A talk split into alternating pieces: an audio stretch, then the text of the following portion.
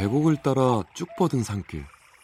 해발 973m에 오르니까 뜻밖의 공간에 이렇게 좋은 아침 시사 프로가 있네요. 도시에서 18년째 탐사보도에만 몰두해온 경래 씨. 이곳에서 맑고 명랑한 시사를 꿈꿉니다. 지금 여러분은 어떤 시사 프로를 원하세요? 도심 속 휴양림 같은 시사. KBS 일라디오 김경래의 최강 시사. 네. 김경래 아 저희 어, 새로운 타이틀을 들을 때마다 좀 웃겨가지고 네, 말이 잠깐 끊어졌습니다. 김경래 최강 시사 듣고 계시고요. 어, 아까 예고해드린 대로 경제 얘기를 좀 해보겠습니다. 어, 지금 미중 간의 무역 전쟁 이건 진짜 무역 전쟁이죠. 이게 해결 기미가 잘 안 보이고 있습니다. 어, 미국은 일, 중국한테 이제 추가 관세 부과하겠다라고 얘기를 했고 어, 중국 환율이 갑자기 또 올라갔죠. 어, 거기에 대해서 미국은 또 중국을 환율 조작국으로 지정을 했습니다. 이, 전 세계 증시가 동반 하락을 하고 있죠. 우리나라도 마찬가지고. 아, 앞으로 미칠 파장이 더 걱정입니다. 연세대 경제학부 성태영 교수님 연결을 잠깐 해보겠습니다. 안녕하세요. 네, 안녕하십니까. 이게 그 미국이 중국을 환율 조작국으로 지정을 한 게요. 일단은 환율 조작국이 뭐고 이러면 어떻게 되는 건지 좀 구체적으로 좀 얘기를 해주세요. 네, 일단 환율 조작국을 단어 그대로 해석을 하면 자국의 유리한 환율을 갖기 위해서 그러니까 저평가된 통화 가치를 통해서 수출을 늘리려고 하고 그러기 네. 위해서 외환 시장에 개입을 해서 환율을 조작한다는 의미가 되겠습니다. 네. 근데 이제 실제는 환율에 인위적인 개입을 하지 않아도요. 특히 미국에 대한 무역 수지 불균형이 확대되는 경우에는 언제든지 환율 조작국 이슈가 갈등의 대상이 될 수 있고 네. 최근에는 미국과 중국의 무역 전쟁이 악화되면서 환율 조작국으로 지정을 한 것으로 이렇게 볼 수 있겠습니다. 그러니까 이게 사실은 이제 클린턴 행정부 이후에 25년 만이라 그러는데요. 이게 실제 중국이 환율을 조작해서 이런 건지 아니면 무역 전쟁 중에 일종의 보복 행위 어, 이런 형태로 이제 조, 작국으로 지정을 한 건지 이 부분이 좀 헷갈립니다. 어떻게 보세요? 네, 좋은 질문이신데 이 중국에 대한 환율 조작국 지정은 1994년 이후에 처음이고요. 예. 어, 중국 중앙은행인 인민은행에서 어, 지난 5일에 어, 미 달러화 대비 위안화 환율을 6.9 위안으로 했었습니다. 예. 그다음에 이제 달러화 대비 위안화 환율이 계속 어, 어, 바뀌어가지고 7 위안, 그러니까 위안화 가치가 계속 떨어진 거죠. 이렇게 예. 되면 또 역외거래는 거의 7.1 위안 이상으로 오르기도 했습니다. 결국은 위안화 가치가 많이 떨어진 건데요. 네. 실제로 이제 이 부분도 있지만 어, 중국 정부가 미국과의 무역 전쟁에서 이 위안화 문제를 어, 무기로 꺼냈다 이렇게 음. 보는 것이 더 맞지 않나 생각이 듭니다. 네. 어, 다만 이제 미국의 재무장관인 문호 씨는 이렇게 얘기를 하는데 이제 최근 중국이 자국 통화의 가치를 떨어뜨리기 위해서 실제 구체적인 조치를 했고 음흠. 중국은 오랫동안 외환 시장에서 통화 가치를 떨어뜨리기 위해서 어, 일을 해온 그런 과거가 있다 이런 식으로 비난을 했기 때문에 결국은 실제 과거의 경험도 있고 그러나 현재 중요한 것은 무역 전쟁의 과정에서 어, 이 위안화 문제를 꺼낸 것으로 생각하는 것이 맞을 것으로 판단됩니다. 근데 이 환율 조작국으로 지정을 한다고 해도 그러니까 중국은 그렇게 얘기를 했습니다. 이 중국 언론 쪽에서는 이 환율 조작국이라는 게 그렇게 지금은 어, 중요하지 않다. 그게 가치가 많이 떨어졌다. 어, 그래서 효과가 별로 없을 것이다. 이렇게 얘기를 하는데 맞습니까? 이게 환율 조작국이 되면은 실제로 어떤 제재를 받게 되는 거예요?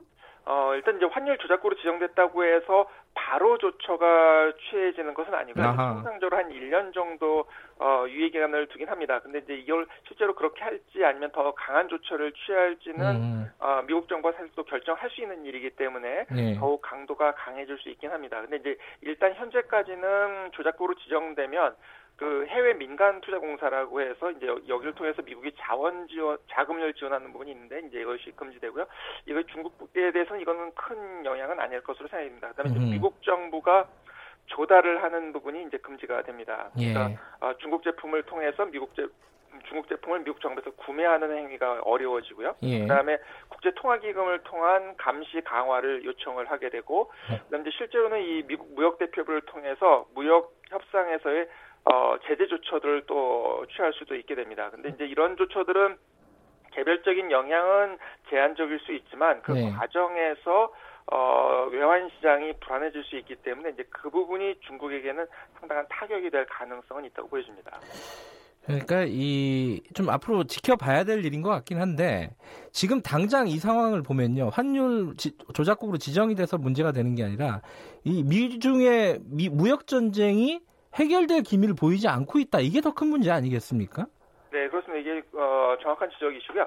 이게 지금 당장 어떤 이슈 때문에 문제가 된다기보다는 음. 미국과 중국의 무역 갈등이 심화되고 그 과정에서 추가적인 제재가 나올 수 있고 그것이 국제적인 어, 경제 질서를 상당히 좀 흔들고 있기 때문에 이 불확실성이 커지면서 문제가 될 수 있다 이렇게 볼 수 있겠습니다. 실제로 이 과거에 이제 중요한 환율 갈등 같은 경우가 미국하고 일본 사이에 있었는데요. 예. 어, 레이건 행정부가 출범했던 제2기 레이건 행정부가 출범했던 1985년에 플라자 합의를 통해서 어, 일본에 압박을 가하고 결국은 당시에도 일본이 인위적으로 환율 조작을 하는 것 자체가 문제라기보다는 달러 강세가 이루어지고 그 과정에서 미국의 경상수지 적자가 만들어지면서 이 부분이 미국의 어려움을 만들었기 때문에 이 과정을 해결하는 어, 과정 속에서 미국과 일본의 갈등이 커졌는데요. 결국 지금도 중국과 어, 미국의 갈등이 커지면서 이것이 국제 경제를 흔드는 부분 그리고 여기에 따라서 우리가 영향을 받는 부분 이 부분이 이제 가장 큰 문제라고 볼 수 있겠습니다. 그 중국 위안화가 그 포치라 그러죠. 그러니까 뭐 한자로 쓰면은 어 7이 깨졌다. 그래서 이제 7위안이 넘어갔다 시장에서 이제 그 위안화가 많이 이제 평가 절하된 건 맞는 거잖아요. 네 그렇습니다. 이게 우리 경제에는 어떤 영향을 줍니까? 어, 실제로 지금 중국 경제는 상당히 좀 어려워지고 있는 것은 사실이고요. 이제 중국 경제하고 우리가 상당히 긴밀하게 연결되어 있었기 때문에 우리 네. 역시 그 영향을 받고 있다고 볼 수 있겠습니다. 네. 지난 2분기에 중국의 경제 성장률 연간 전망치가 6.2%로 떨어지게 되고요. 그러면서 이제 국제 금융 시장에서 이미 중국 경제 상황에 대한 우려가 커져 있습니다.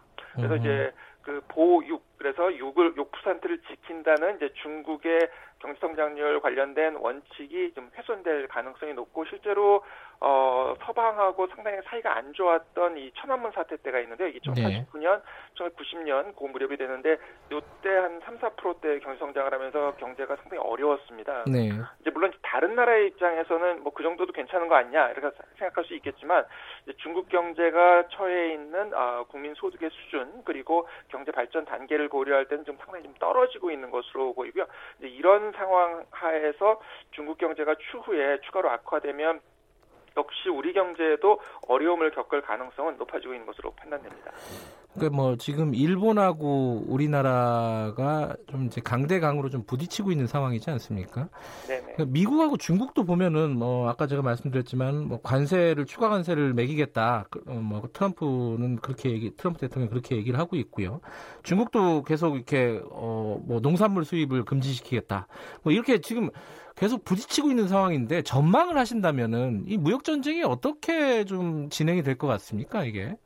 어 일단 이제 지난 5월에 무역 협상이 좌초가 됐었습니다. 네. 그다음에 이제 7월 말에 어, 중국 상하이에서 다시 이제 고위급 무역 협상이 열렸었는데 네. 별 진전이 없었고요. 그리고 나서 바로 어, 트럼프 대통령이 직접 3천억 달러 규모의 중국산 제품에 대해서 9월 1일부터 10%의 관세를 부과하겠다 네. 지금 밝힌 상황입니다. 그러니까 중국에서는 또 어, 미국산 농산물 구매를 안 하겠다 이렇게 밝혔고요. 그 다음에 이제 다시 어, 이 재무부 발표를 통해서 환율 조작국 지정을 하기 전에 이미 트럼프 대통령이 중국이 자국 통화 가치를 역사상 최저 수준으로 떨어뜨렸다. 그러면서 사실상 이건 환율 조작이다라고 이야기를 했고요.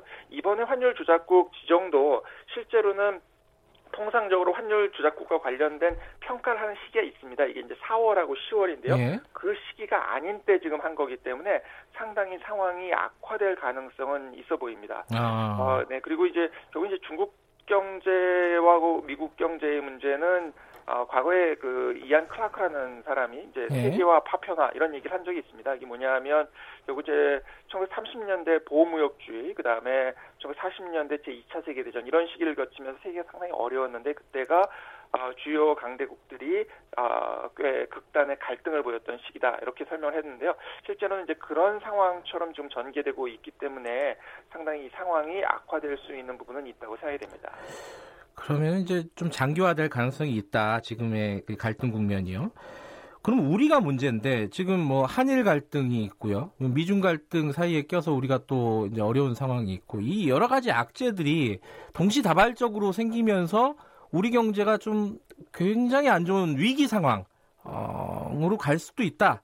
뭐 퍼펙트 스톰 뭐 이런 단어까지 쓰기도 하던데 그럴 우려가 있습니까 교수님 보시, 보시기에는? 아, 제가 보기에는 지금 이제 어려운 점이 이렇습니다. 우리 국내 경제의 아, 상황들이 이미 많이 악화되어 있습니다. 지금 우리도 2% 성장을 유지할 수 있을지에 대한 의구심이 생길 정도로 경제 성장률이 지금 상당히 떨어지고 있는 상황이고요. 예. 이런 상황에서 이제 원래 미국과 중국의 갈등이 이미 우리한테 상당한 영향을 미치고 있었습니다. 네. 그런데 이제 추가적으로 미국과 중국의 갈등이 악화됐고 여기에 우리와 일본의 어, 갈등이 추가된 상황 이기 때문에 어, 실제로는 우리 경제에 대한 불확실성이 상당히 좀 높아져 있고요.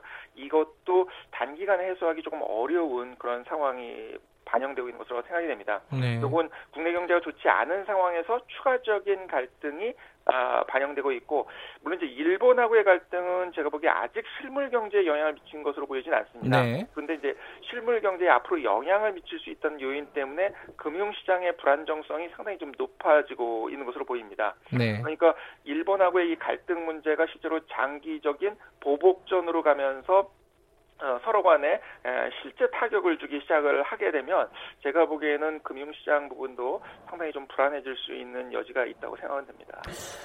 좀 우려가 되는 상황이군요, 교수님이 보시기에도. 음. 네, 그렇습니다. 예, 알겠습니다. 아, 뭐 여기까지만 듣겠습니다. 고맙습니다. 네, 감사합니다. 연세대 경제학부 성태윤 교수였습니다.